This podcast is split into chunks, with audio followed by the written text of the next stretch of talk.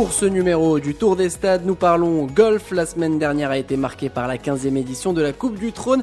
Une compétition qui s'est déroulée à Ifran et qui a souri au Royal Golf Club de Dar Salam. Le club de la capitale a soulevé au Michelin Country Club son dixième sacre de l'histoire dans cette compétition phare de la petite balle blanche au Maroc.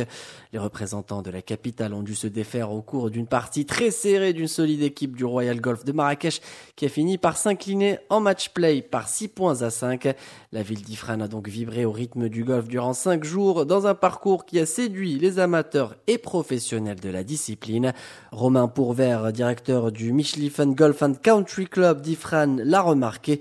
Notre invité du Tour des Stades de cette semaine revient d'abord sur ces cinq jours de compétition qui ont fini par sourire au Royal Golf Club de Dar Les deux premiers jours de la compétition, mardi et mercredi, euh, se jouaient en, stroke play. Donc le stroke play, c'est de l'individuel. Donc on compte tous les coups jusqu'à ce que la balle euh, rentre dans le trou. Et après, donc à l'issue de ces phases qualificatives, donc euh, quatre équipes ont été éliminées de la compétition et se jouent les quarts de finale à partir de jeudi, demi-finale vendredi et la grande finale le samedi. Donc pendant ces phases, pendant ces phases de, de quarts de finale, finale et demi-finale. Donc euh, le matin, euh, les épreuves se jouaient en, en foursome match play, donc c'était en équipe. Les coéquipiers, donc l'un des coéquipiers jouait, euh, jouait le premier coup. Les scores étaient très serrés. les scores étaient très serrés entre l'équipe de Dar es Salaam et et du Royal Golf de Marrakech. On a fini sur le fil, sur le fil à 19h, 19h30 au coucher du soleil. L'équipe de Dar es Salaam l'a remporté, a remporté son, son, son, dernier match et s'est déclarée victorieuse de cette 15e édition de la Coupe du Trône. Alors euh, l'équipe euh, du Royal Golf de Dar Salam euh, qui a brillé donc pour la dixième fois de son histoire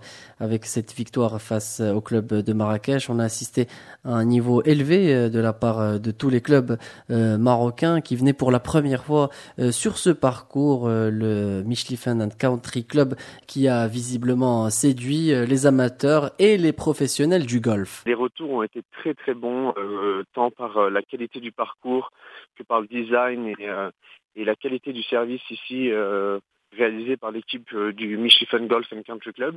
Euh, c'est un parcours, euh, c'est le premier parcours de montagne ici au Maroc. On est à 1650 mètres d'altitude. Parcours signé Jacques Nicklaus, donc la première signature en, Afrique du Nord qui en fait un parcours unique ici dans le royaume. C'est un parcours, c'est un parcours de 18 trous qui a été dessiné entièrement par le champion des champions, le vainqueur au 18 majeur Jacques Nicklaus. Justement, on a pu constater que ce parcours était agréable compte tenu des conditions météorologiques à Ifran qui était euh, assez orageuse par moment. Mais globalement, euh, est-ce que les conditions euh, météo dans ce genre d'événement peuvent influencer quelque part le résultat final? On a eu quelques orages sur les journées du, jeudi et vendredi qui ont ralenti beaucoup le jeu. C'est pour ça que la finale a été retardée et s'est terminée, terminé, vers 19h30 avec une remise des prix vers 21h. Les conditions ici était assez clémente pendant les deux premiers jours de, qualification. On savait qu'il y avait des alertes orageuses. On s'était préparé euh, avec la Fédération royale marocaine de golf et l'association du Trophée Hassan 2. Dieu soit loué, on a réussi à, à finir le jeu à temps et,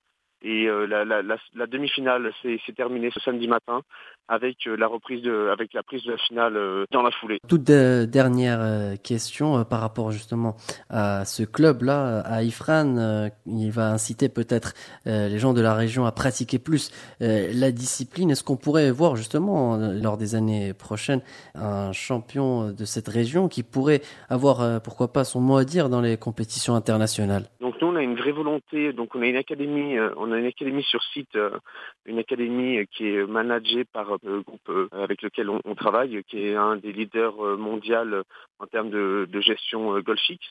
On a une académie trois studios, une académie haute performance qui va nous permettre de créer une école de golf avec les villages, les villages environnants, les villages d'Azrou, de Bensmin et sortir sortir euh, bien évidemment des, champions. On a les meilleures technologies qui se font ici. On a trois donc trois studios performance, un studio de putting, un studio de, fitting donc qui permet de, faire des clubs sur mesure et un studio d'enseignement, coaching. Et l'académie ouvrira euh, très prochainement ses portes. Cinq jours de compétition dans un parcours qui a tout pour plaire. La 15e édition de la Coupe du Trône a également mis en lumière cette nouvelle enceinte qui pourrait inciter plus de personnes à pratiquer la discipline afin d'avoir dans les prochaines années un champion de cette région qui aurait également sa place dans les compétitions internationales.